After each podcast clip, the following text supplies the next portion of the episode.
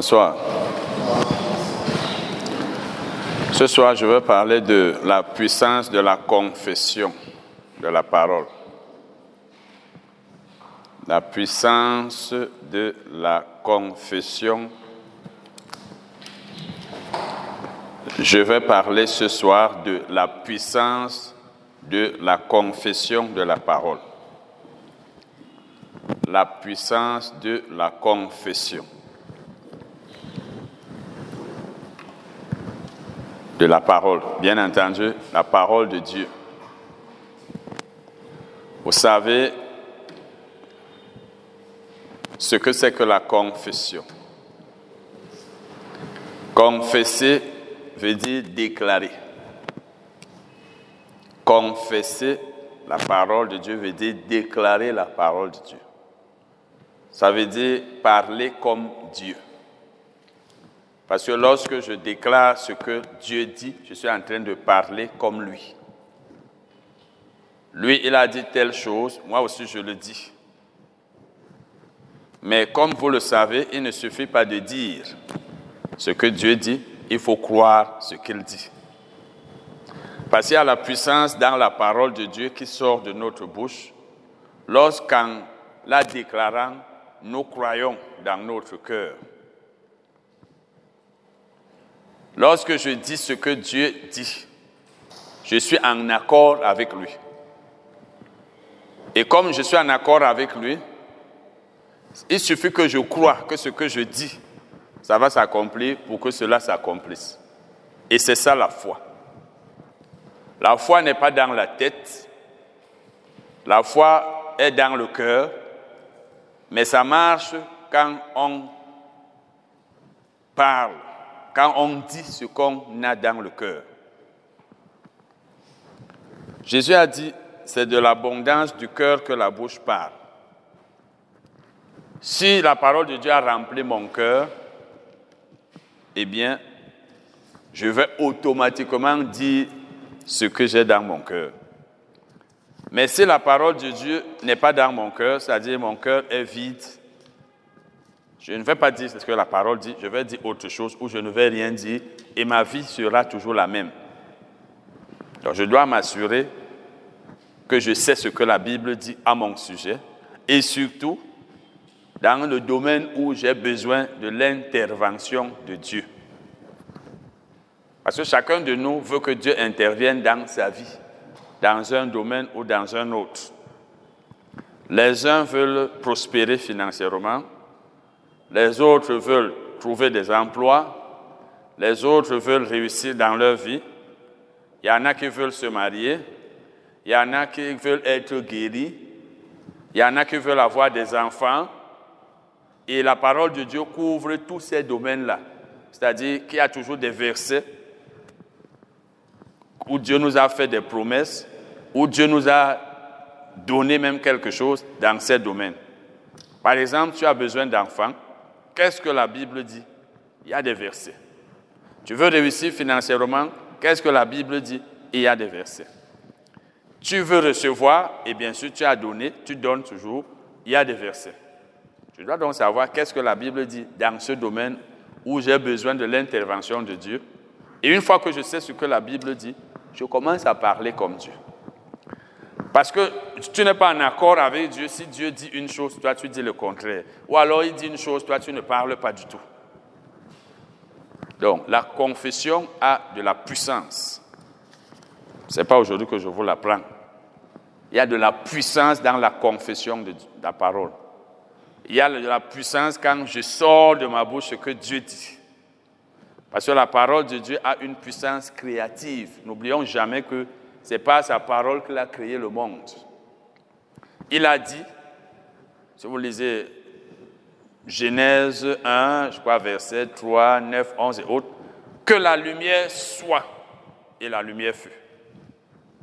Que telle chose soit, et, c'était, il, il, était, il en est été ainsi.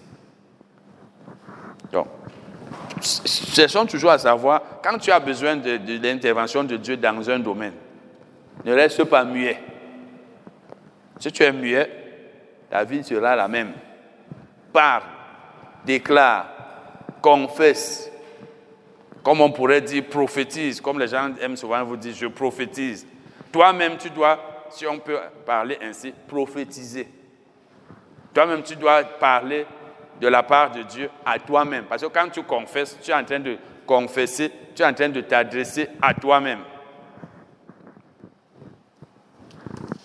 Nous allons, je vais commencer par un témoignage que j'ai eu à lire dans un livre. Il y a beaucoup de témoignages comme ça.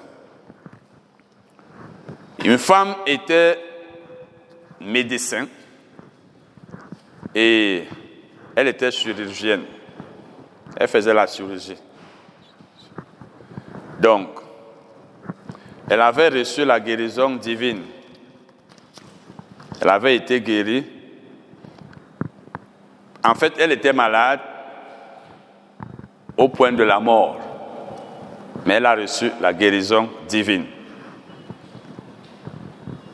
Vous savez, plusieurs personnes meurent aujourd'hui au milieu de nous, dans le monde, parce qu'elles ne connaissaient pas la parole.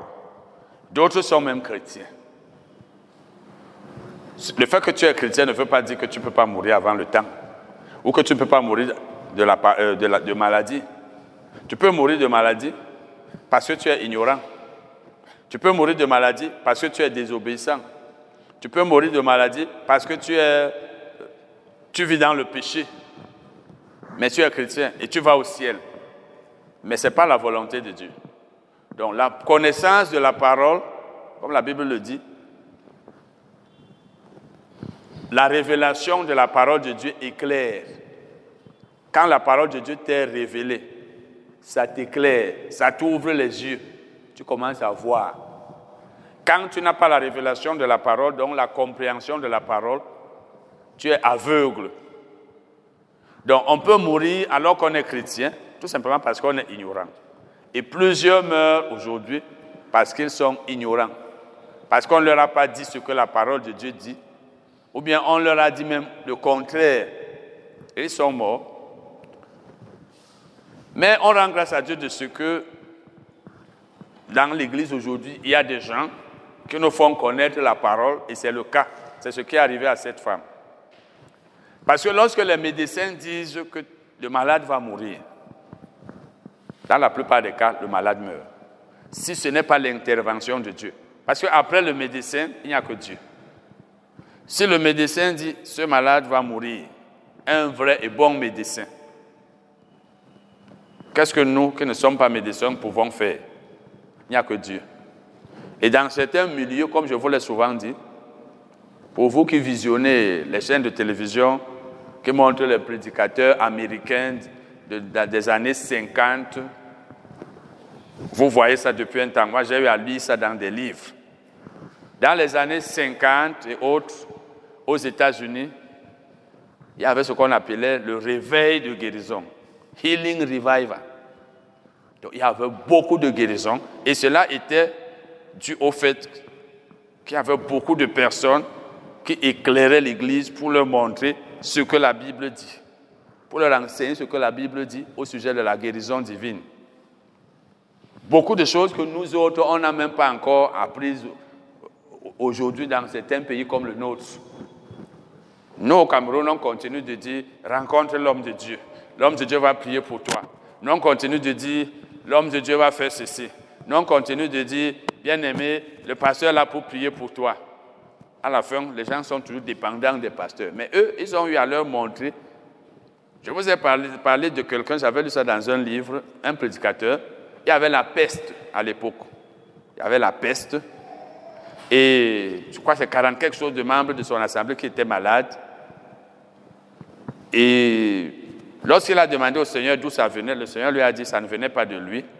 Il s'est mis à enseigner cela. Il y avait deux personnes qui étaient sur le point de mourir. Elles ne sont pas mortes. il n'a plus perdu un seul membre de son assemblée, alors que plusieurs étaient déjà morts.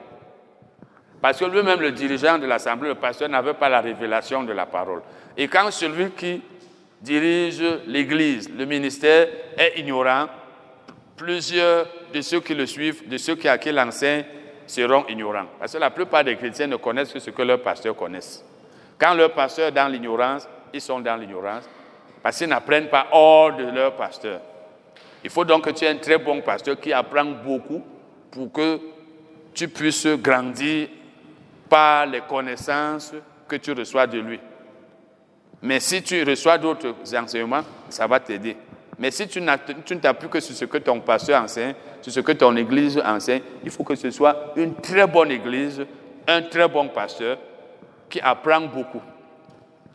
Donc, cette femme a eu la, elle était sur le point de mourir. Et comme je vous l'ai dit, dans les pays développés, même de nos jours, lorsque les médecins disent on lui donne un mois, il va mourir, la personne meurt. Sauf quand c'est Dieu qui intervient. Ils ne sont pas comme nous, on tâtonne. Nous, par exemple, on tâtonne. Souvent aussi chez nous, on cherche l'argent.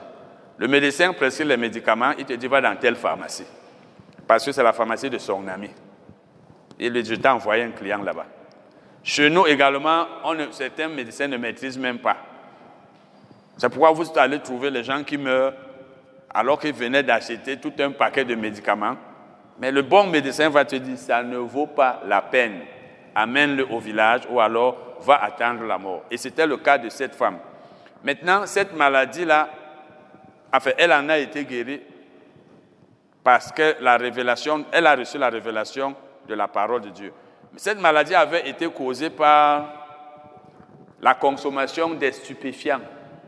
Donc, elle consommait des stupéfiants et cela lui a causé donc la maladie. Elle a donc été guérie. Et elle et sa sœur ont ouvert un centre de guérison où elle priait pour les malades. Elle prenait quelques personnes, elles amenaient là-bas. Les personnes qui étaient, dont les maladies étaient à la phase terminale, donc les cas graves, les cas désespérés. Parce que Dieu aime cela. Si tu es là ce soir, tu es malade, même si c'est une petite maladie, Dieu, c'est là où Dieu se glorifie. Dieu ne se glorifie pas dans les maladies, il se glorifie quand il y a guérison.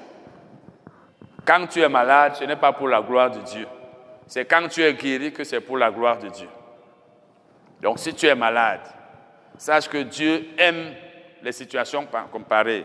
Il n'aime pas la maladie, mais il aime quand tu as confiance en lui dans ce genre de situation. Et les médecins avaient donc dit que cette femme allait mourir, mais grâce à la révélation de la parole, elle a été guérie. Maintenant, comme elle et sa sœur ont ouvert un centre, elle prenait les malades. Phase terminale. Vous savez que il y a des phases. Dans, la plupart des cas, il y a des personnes dont les maladies ne sont pas très graves. Il y en a dont les maladies sont tellement graves que ça dépasse les médecins. Les médecins vous disent on ne peut pas. Là, il, ne il faut seulement Dieu. Et je vous ai dit, dans les années 50 aux États-Unis, la connaissance était tellement avancée, la connaissance de la parole, que lorsque les malades ne pouvaient pas être guéris dans les hôpitaux, les médecins leur disaient, allez à l'église. Il faut une église qui montre à la médecine, à la science médicale, que Dieu est plus puissant qu'elle. Amen. Pour que lorsqu'une personne est gravement malade et que les médecins ne peuvent pas la guérir, qu'ils lui disent, va à l'église. C'est là-bas où ce genre de maladie est guéri. Malheureusement, beaucoup d'entre nous, on commence toujours par euh, l'hôpital. Quand ça dépasse l'hôpital, on dit, ah, le médecin a dit que on ne peut pas et on désespère. Ne désespère jamais quand c'est le médecin qui a dit. Attends que Dieu te dise, ça m'a dépassé. Amen. Et Dieu ne le dira jamais. Vous connaissez l'histoire de la femme à la perte de sang. 12 ans. Les médecins ont fait ce qu'ils ont pu. Rien.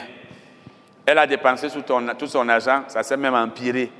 Il restait que la mort. Mais Dieu lui a dit, je suis plus puissant que les médecins. Amen. Bon. On a donc parlé, en fait, on a donc parlé à cette femme de marques 5, verset 25 à 34. Marc 5, verset 25 à 34, l'histoire de la femme à la perte de sang. Mais en fait, avant même cela, elle avait rétrogradé. Elle avait rétrogradé. Vous savez, la rétrogradation est une chose mauvaise. Quand tu rétrogrades, la rétrogradation ne veut pas dire qu'on ne croit plus en Jésus. C'est vrai, ça peut aussi vouloir dire qu'on ne croit pas en Jésus. Si tu ne crois plus en Jésus, tu as rétrogradé. Mais la rétrogradation veut dire qu'on n'est plus zélé dans un domaine. On peut, ne pas on peut rétrograder dans le domaine des finances. Là, on est déjà chiche. Peut-être avant, tu donnais beaucoup d'argent pour l'œuvre de Dieu, tu ne donnes plus comme, comme avant. À cause de tes problèmes, à cause de tes projets, tu as rétrogradé dans ce domaine. Peut-être tu ne pries plus beaucoup comme avant. Tu as rétrogradé dans ce domaine. Peut-être tu ne marches plus dans l'amour comme avant. Peut-être tu venais d'être enseigné sur la marche dans l'amour. Tu vas pardonner. Maintenant, tu as oublié cela. Moins de choses quelqu'un te fait, tu gardes rancune. Ou bien tu rends le mal par le mal. Peut-être tu as rétrogradé dans le parler en langue. Tu ne parles plus en langue comme avant. C'est la rétrogradation. Donc, on peut rétrograder dans tel ou tel domaine et on ne rétrograde pas dans tel autre. Mais d'une manière générale, peut-être même que toi, tu as rétrogradé partout. Peut-être tu lisais beaucoup la Bible. Maintenant, tu ne lis plus. Tu n'as plus le temps. Tu es tellement occupé. Il y a des gens comme ça. Ils sont tellement occupés, ils n'ont plus le temps de lire la Bible. La connaissance ne va donc pas augmenter. Donc, on peut rétrograder. Et quand on rétrograde donc, parce qu'il y en a aussi qui rétrogradent un peu partout, la communion avec Dieu n'est plus bonne. C'est un peu comme si tu t'étais séparé de Dieu. Tu t'es éloigné de lui. Parce que c'est la, communion avec Dieu qui te permet d'avancer, de progresser, parce que Dieu est avec toi. Peut-être que tu n'écoutes même plus le Saint-Esprit. C'est ton domaine de rétrogradation. Maintenant, même quand Dieu te parle, tu ne sais même plus. Tu ne sais même plus qu'on écoute Dieu. Tu ne sais même plus qu'on demande à Dieu. Peut-être que tes projets, maintenant, tu les inities sans chercher à savoir même si c'est la volonté de Dieu. Tu fais tes choses comme ça. Ça marche, ça marche, ça ne marche pas. Tant pis. Et à la fin, tu ne te rends pas compte que c'est la rétrogradation qui t'a causé des problèmes. Cette femme avait donc rétrogradé. Et c'est là où la maladie est venue.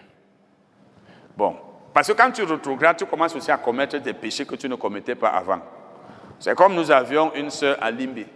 Nous étions avec elle au plein évangile. Elle était à la CMCI, dit-elle avant, je crois à Berthois. Elle a rétrogradé.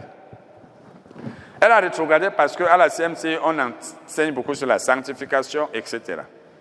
Comme elle a rétrogradé, un témoin de Jéhovah lui a demandé la main, elle l'a épousée.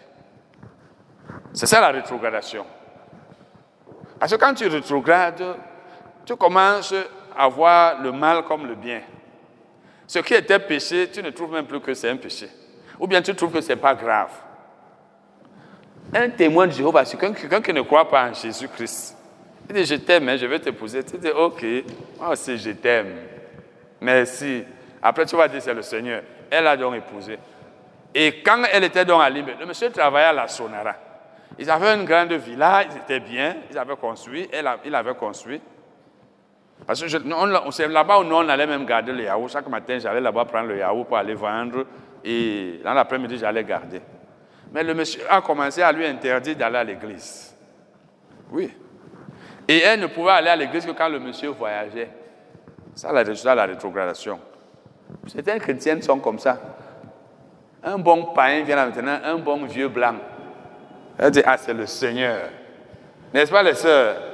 C'est le Seigneur qui l'envoie. Parce que quand on rétrograde, on ne, voit plus le spirituel, on voit le matériel, le financier. Donc cette femme, quand on lui a donc parlé de la femme à la perte de sang, eh bien, elle a, elle a été guérie. Elle a été guérie. Bon, maintenant, c'est parce qu'elle est, elle est donc rentrée en communion avec Dieu. Cela l'a poussé, donc sa guérison l'a poussé à rentrer en communion avec Dieu. Donc, l'histoire de la, femme à la perte de sang l'a poussé à avoir la foi. Parce que la guérison d'une personne qui était dans une situation désespérée doit nous pousser à avoir la foi. c'est la raison pour laquelle le témoignage est bien. Quand Dieu fait quelque chose pour toi, donne ton témoignage, ça peut aider les autres parce qu'ils vont savoir que toi, Dieu a fait telle chose pour toi, donc il peut faire la même chose pour eux. Quand on lui a donc parlé, et c'est pourquoi nous aussi, les chrétiens, nous devons parler des miracles de Dieu à ceux qui en ont besoin. Quelqu'un est malade, parle-lui de la guérison de telle personne qui souffrait de la même maladie. Parle-lui de la guérison dans la Bible. Parle-lui des miracles de Jésus. Si la personne était ignorante, elle va commencer à comprendre que Jésus guérit, Dieu guérit. Donc même Dieu guérit même ce, genre de maladie dont je souffre. Quand tu caches ton témoignage, tu es en train d'empêcher que les gens progressent, que Dieu fasse des choses dans la vie des gens. Que ce soit pour la guérison ou ailleurs, donne ton témoignage. Le témoignage augmente la foi. Le témoignage amène la foi dans les cœurs des gens. Parce que les gens vont voir que si Dieu a, fait telle chose pour telle personne, ça veut dire qu'il peut faire la même chose pour moi. Amen. la guérison de la femme à la perte de sang, quand on lui en a donc parlé, ça l'a poussé à avoir la foi. Elle a été guérie. Et cette guérison l'a poussé à rentrer maintenant en communion avec Dieu. Parce qu'il faut être très ingrat pour ne pas rentrer en communion avec Dieu quand il, a fait un miracle pour toi. Tu vas commencer à dire, oh Seigneur, merci, je te remercie. Tu vas commencer maintenant à t'efforcer à bien le servir. Bon, maintenant, quelque part, elle avait dit, elle avait écrit quelque part qu'elle jouissait de 43 ans de santé divine. C'est-à-dire, après avoir été guérie de cette maladie causée par euh, les, ce stupéfiant, elle avait déjà 43 ans de santé. Et c'est ça ce que Dieu peut faire.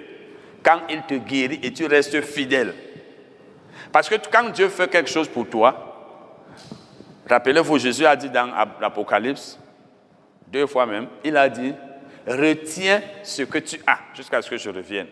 Quand Dieu te donne le salut, ce n'est pas pour que tu le perdes. Quand tu reçois la guérison, ce n'est pas pour que tu la perdes. Mais il y a des choses que tu dois faire pour conserver ce que tu as reçu de Dieu. Quand Dieu te rend riche, ce n'est pas pour que tu deviennes pauvre. Si tu pars de la guérison à la maladie, il y a un problème. Regarde dans ta vie. Si tu pars de la richesse à la pauvreté, il y a un problème. Dieu ne peut pas te rendre prospère, après tes affaires ne marchent plus, tu rentres en arrière. Il y a un problème quelque part. Parce que notre Dieu est un Dieu de progrès, de progression. Il te faire avancer. Donc, lorsque cette femme a donc été guérie, elle a fait 43, elle disait que j'ai déjà passé 43 ans sans tomber malade.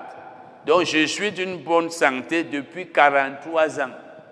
Quelqu'un qui a été malade pendant longtemps et qui n'est plus malade pendant 43 ans. Parce que ça veut dire qu'elle a marché je vous ai souvent donné le cas de Kenneth Higgins, qui a été, qui est né malade, maladif, qui a été guéri à l'âge de 17 ans, qui jusqu'à 86 ans, donc presque 70 ans, n'a pas été malade.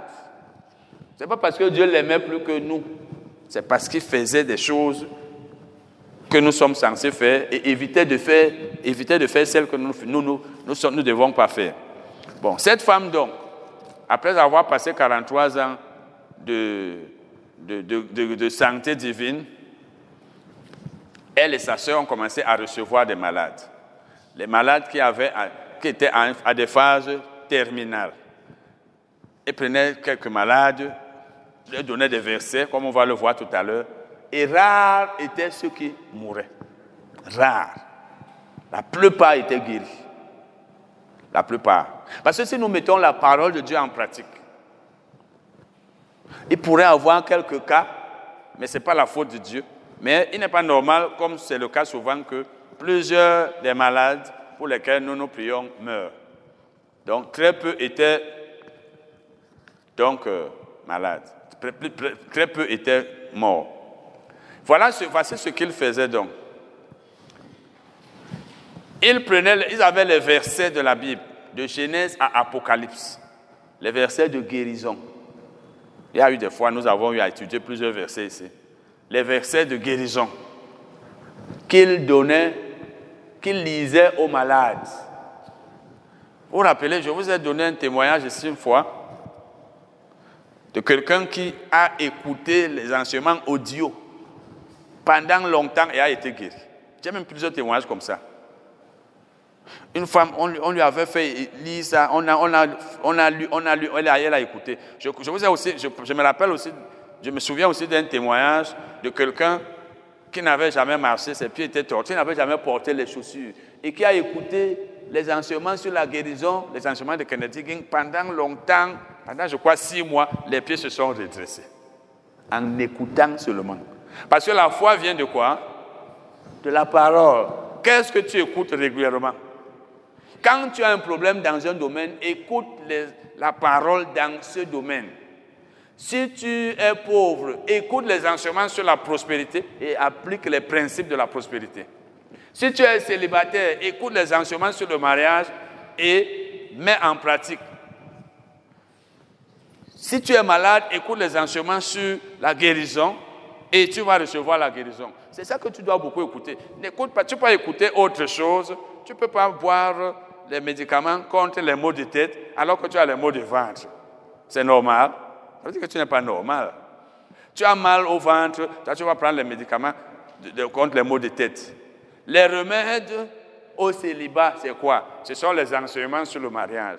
Les remèdes à la pauvreté, ce sont les enseignements sur la prospérité financière. Les remèdes à la guérison, ce sont les enseignements sur les, maladies ou la guérison. Les, remèdes aux maladies, pardon. Les remèdes aux maladies, ce sont les enseignements sur la guérison. Si tu es dans une assemblée où on dit toujours comme dans certaines, oh, tu vas être riche, Dieu va te rendre riche et tu es malade, ces enseignements ne vont pas te faire recevoir la guérison. Amen. Donc, on leur donnait les versets. Ils prenaient les versets l'Apocalypse, je veux dire de Genèse à Apocalypse. Ils leur, leur récitaient cela. les versets sur la guérison, bien sûr. Ils, ils écoutaient et ils lisaient. Ils lisaient, ils parlaient et les gens écoutaient. Parce que je peux prendre les versets, je les lis, vous vous écoutez. Je ne fais que lire, vous écoutez. Ça va augmenter votre foi. Parce que la foi vient de la parole de Dieu. Romains 10, verset 17. Et toi-même, tu peux aussi les, les écouter. C'est-à-dire, toi-même, tu les lis, tu les confesses. Une, si, si, vous venez ici les jeudis, c'est parce que les enseignements sur la guérison vous aideront à avoir la foi. Ceux qui écoutent ces enseignements auront toujours plus de foi que ceux qui ne les écoutent pas ou ceux qui les écoutent peu. Amen. Bon. Parmi les passages qu'il donnait aux gens, il y avait Deutéronome 28, tout le chapitre. Deutéronome 28. Vous lisez ça, à partir du verset 1 au verset 14, vous verrez que Dieu avait parlé des bénédictions qui allait se répandre sur le peuple d'Israël, qui allait être son partage s'il obéissait à sa voix, s'il mettait en pratique ses commandements et s'il les observait. À partir du verset 15 jusqu'à la fin, il a parlé des malédictions qui surviendraient à cause de la désobéissance. Donc, Deutéronome 28, on leur donnait cela. Ça veut dire que on, lisait cela et eux, ils écoutaient. Il y avait d'autres versets. Il y avait aussi Galates 3, verset 13. Galates 3, verset 13. Qu'est-ce que la Bible dit là? La Bible dit, Christ nous a rachetés de la malédiction de la loi. Christ nous a rachetés de la malédiction de la loi. Bon, maintenant, quand vous allez dans Deutéronome 28, verset 22, la Bible parle là de la consomption. Le mot consomption est synonyme de tuberculose. Deutéronome 28, 22. Et l'un des malades à qui on avait donné des passages bibliques là, avait la tuberculose et c'était à une phase, à une phase terminale. Donc la personne était sur le point de mourir, selon les médecins. Et quand on lui a donc donné Deutéronome 28, verset, en fait tout Deutéronome, on lui a donné Galates 3, verset 13 et d'autres versets, on lisait, il écoutait, on lisait, ils écoutaient. Donc la personne qui avait la tuberculose à une phase terminale, on lui a montré que dans, au verset 22, la tuberculose était euh, une malédiction de la loi, comme des autres maladies d'ailleurs. Mais comme la personne avait la tuberculose, on lui a dit, tu vois, la Bible dit dans Deutéronome 28, verset 22, que la tuberculose est une malédiction de la loi. C'est une malédiction. Maintenant, la, Bible, la même Bible dit dans Galates 3, verset 13 que Christ nous a rachetés de la malédiction de la loi. C'est vrai que quand Paul disait nous, il parlait en tant que juif. Mais de toute façon, Dieu, Christ nous a rachetés de toutes les malédictions. Quand tu es en Christ, tu n'es sous aucune malédiction. La maladie est donc, une malédiction et nous avons cru en Christ pour que nous ne, nous ne soyons plus malades. On lui a donc dit, parce que tout s'explique par la parole. Quand tu comprends les Écritures, ta foi va marcher. Ce qu'il faut dans l'Église, c'est faire comprendre aux gens la parole. Je vous ai déjà donné des exemples ici où quelqu'un est malade, on lui montre seulement le passage de la Bible qui dit ceci, cela. La personne elle-même lit, elle voit, mais c'est ça. Quand tu vois la parole de tes yeux s'ouvrent. On lui a donc dit, la consommation est une malédiction de la loi. Mais Christ a racheté de la malédiction de la loi selon Galates 3, 13. Ça veut donc que Christ a racheté de la consommation, n'est-ce pas? Deutéronome 28, verset 22. La consommation ou alors la tuberculose est une malédiction. Galates 3, verset 13. Christ a racheté de la malédiction de la loi. Ça veut dire qu'il t'a racheté de la consommation, de la tuberculose. Confesse donc cela. Parce que cette femme ne pouvait pas confesser sans comprendre. Il faut montrer aux chrétiens ce que la parole de Dieu dit. Eux-mêmes voient. Parce qu'on ne discute pas quand c'est la Bible qui dit une chose. C'est vrai qu'il y a des chrétiens parmi nous, même quand vous dites la Bible dit, surtout certaines personnes qui ont, je ne sais pas où ils ont grandi au village, je ne sais pas ce qui leur arrive souvent, et d'autres, peut-être parce qu'ils ont trop fait l'école. Parce que l'école, vous, quand vous avez été trop à l'école et vous ne prenez pas garde, vous commencez à discuter beaucoup. C'est-à-dire, vous réfléchissez même sur la Bible. C'est pourquoi les théologiens souvent discutent sur la Bible. Ils disent, mais non, c'est que. Parce qu'ils ont trop développé leur cerveau. Quand tu as trop été à l'école, là, tu ne prends pas garde, tu commences à raisonner, à réfléchir. On ne réfléchit pas sur la Bible. Cherche seulement à la comprendre. Quand elle dit une chose, accepte comme ça. C'est là où ça marche. Bon, elle a donc compris que Christ l'avait racheté de la malédiction de la loi, donc de la tuberculose. On lui a dit, il faut confesser donc cela. Il faut confesser ces versets. Elle les a confessés. Toute la nuit, la première nuit. Elle a confessé. Le lendemain, on lui a demandé, tu as confessé? Elle dit oui. Elle dit, si j'ai même dormi 10, je ne pense même pas que j'ai dormi 10 minutes pendant 10 minutes toute la nuit. Et elle dit, j'ai confessé ça peut-être même 10 000 fois. Et je vous ai dit, le temps que tu passes à étudier la Bible, plus il est long, plus il y a des résultats. Le temps que tu passes à écouter la parole de Dieu, plus il est long, plus tu as des résultats. Le temps que tu passes à confesser, plus il est long, plus il y a des résultats. Donc un chrétien qui lit la Bible 5 minutes par jour, qui ne s'attend pas à voir les mêmes résultats que celui qui la lit deux heures par jour ou trois heures. Le chrétien qui écoute la parole qu'on enseigne 30 minutes par jour ou alors une heure par semaine, peut-être le dimanche, ne peut jamais progresser comme celui qui écoute plusieurs heures par jour. C'est vrai qu'il y en a aussi qui écoutent, qui sont de bons, de bons auditeurs, mais ne mettent pas en pratique. Oh, Jacques dit qu'il ne faut pas être des auditeurs qui ne mettent pas en pratique. Donc, quand tu passes beaucoup de temps à écouter la parole, quand tu passes beaucoup de temps à méditer la parole, quand tu passes beaucoup de temps à étudier la parole, quand tu passes beaucoup de temps à confesser la parole, ça va produire plus de résultats. Si tu confesses 5 minutes, après tu dors. Tu confesses 10 minutes, tu dors. Ou 30 minutes par jour. Ne t'attends pas à de grands résultats, surtout quand la maladie est très grave. Elle a donc confessé toute la nuit. C'est même, je peux dire, fatigant, mais ça donne des résultats. Elle dit, j'ai dormi au plus, si j'ai dormi 10 minutes, c'est beaucoup. Et j'ai confessé peut-être même 10 000 fois. Imaginez quelqu'un qui confesse toute la nuit. Si vous êtes ici ce soir, vous avez une maladie qui dérange. Faites cela. Peut-être pour vous, ce ne sera pas toute la nuit. Peut-être ce sera toute la nuit, moins deux heures de temps. Peut-être même ce sera toute la nuit, même toute la matinée. Ce n'est pas pour votre bien. C'est parce que nous n'avons pas le temps.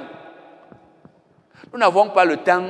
Nous sommes très occupés souvent, mais nous avons des problèmes graves. Tu as des problèmes de santé, mais tu es occupé, il faut voir la télé, il faut faire ceci, il faut t'occuper de la nourriture, de ton travail, il faut dormir, il faut euh, aller sur WhatsApp, mais tu as un problème de, santé. Et tu penses qu'en WhatsAppant, c'est comme ça? C'est le verbe là Ok. En WhatsAppant, tu auras la guérison Non. Mets l'accent là où tu as le problème. Elle a donc fait ça la première nuit. On lui a dit, oui, j'ai fait cela. Elle dit, j'ai fait, mais jusque-là, il n'y a pas de, de changement. On lui a dit, continue toujours. Deuxième nuit, elle a fait la même chose. Deuxième nuit, elle a fait la même chose. Le lendemain, on lui a demandé, elle dit, j'ai fait, j'ai confessé peut-être même dix mille fois. Si j'ai même dormi dix minutes, c'est beaucoup. Dans la journée, elle est guérie. Elle est guérie.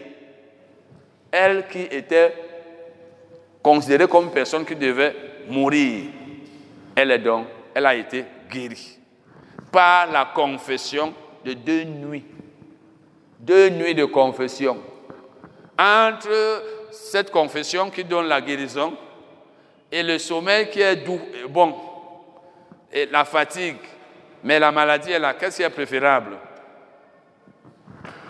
Chacun peut choisir. Hein? Un autre peut dire que moi, il préfère dormir, frère Titi. Tu es libre, non?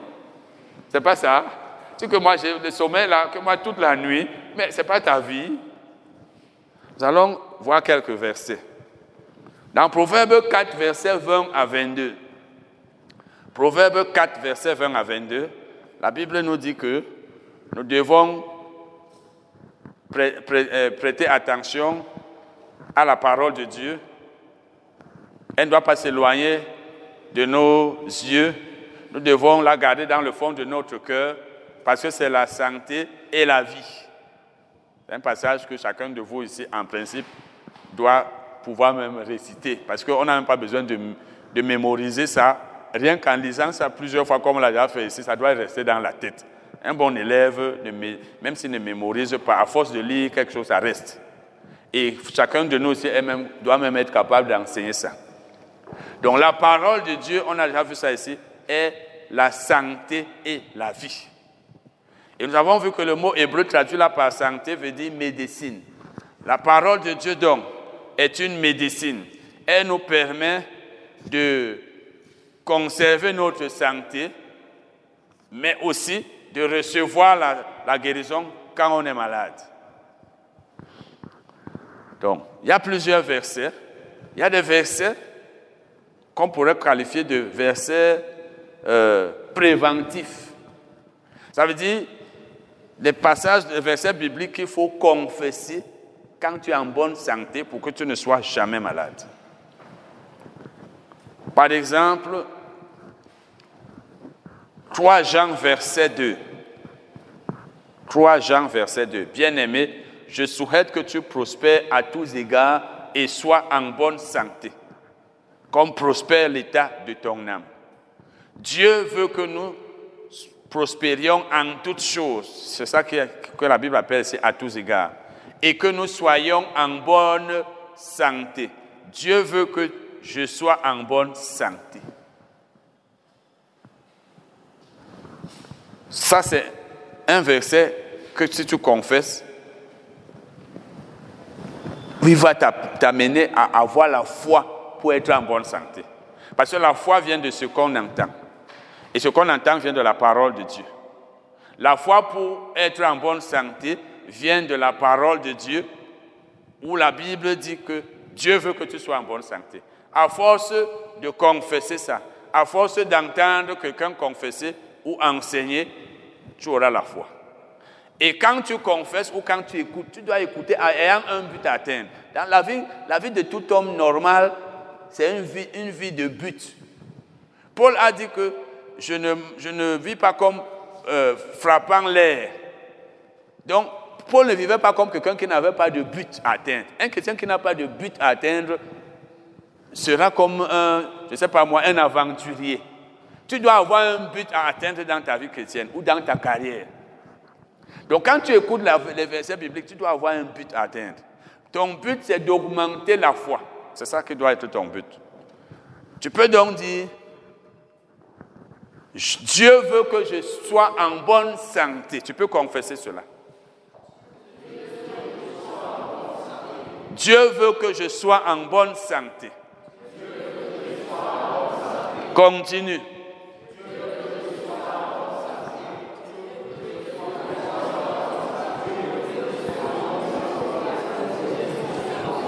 Attendez un peu. Vous savez que vous, dans ce ministère, depuis six ans et demi, vous avez un esprit de sommeil, n'est-ce pas?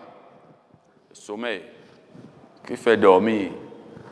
Même votre confession, là, ça a commencé là, après ça a commencé comme la prière. Je vous ai entendu prier ici tout à l'heure, quand on priait là. La prière d'accord.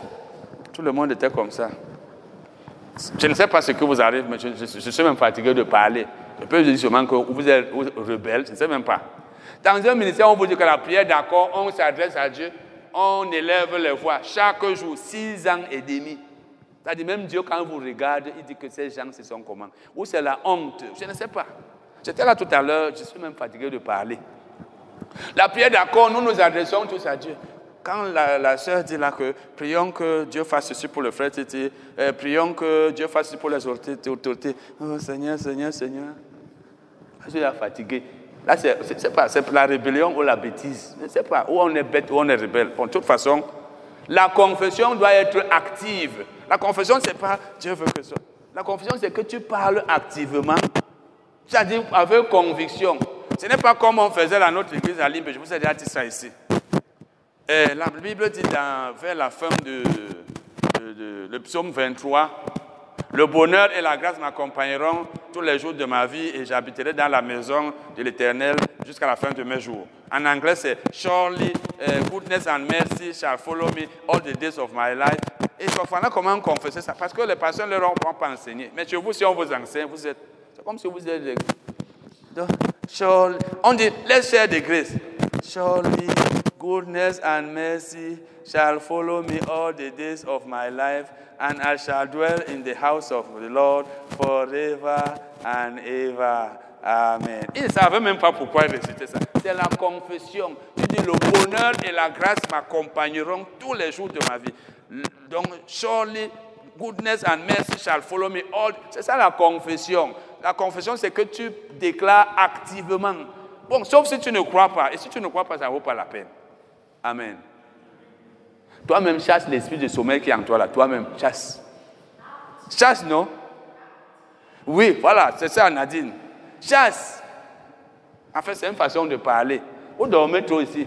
La louange, même la louange, j'ai déjà dit que la louange doit être quand même active, pas qu'on danse, pas qu'on fait le bruit. Les gens sont seulement là, oh Seigneur, je te dis, te reconnaissant. Et ça se contamine. Vous êtes tous des dormeurs, la plupart d'entre vous. C'est énervant. La louange, c'est pas comme dans certaines assemblées où on crie, oh, on danse. Non, on a le Saint-Esprit.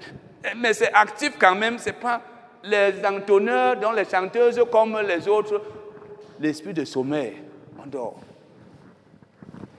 Donc, confession. Dieu veut que je sois. Si vous n'êtes pas convaincu, laissez. Il n'y a pas de problème. Quand vous n'êtes pas convaincu, laisse. Dors même. Dors un peu pendant que nous on confesse. Après, on va te réveiller. Vous comprenez? Franchement, quand moi je confesse, je ne fais pas de bruit pour déranger mes voisins. Mais je confesse avec. Tu peux même marcher. Le bonheur et la grâce m'accompagneront.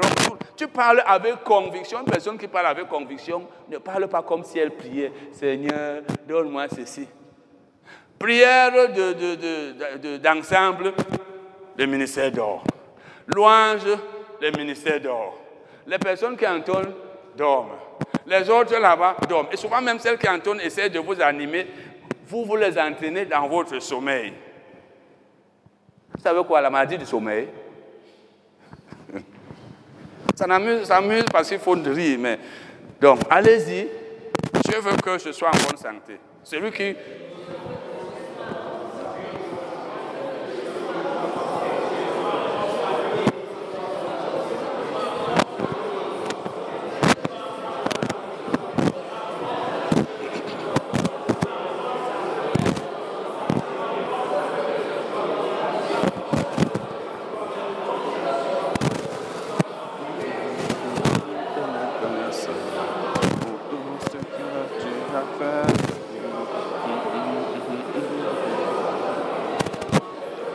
Amen.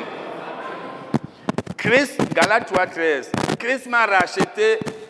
Si tu as une maladie dans ton corps, à toi-même de dire. Mais si tu n'en as pas dit seulement, Christ m'a racheté de toutes les maladies. Tu peux même citer les maladies, même si tu n'en souffres pas. Mais si tu en as, tu dis, Christ m'a racheté de telle maladie. Vas-y.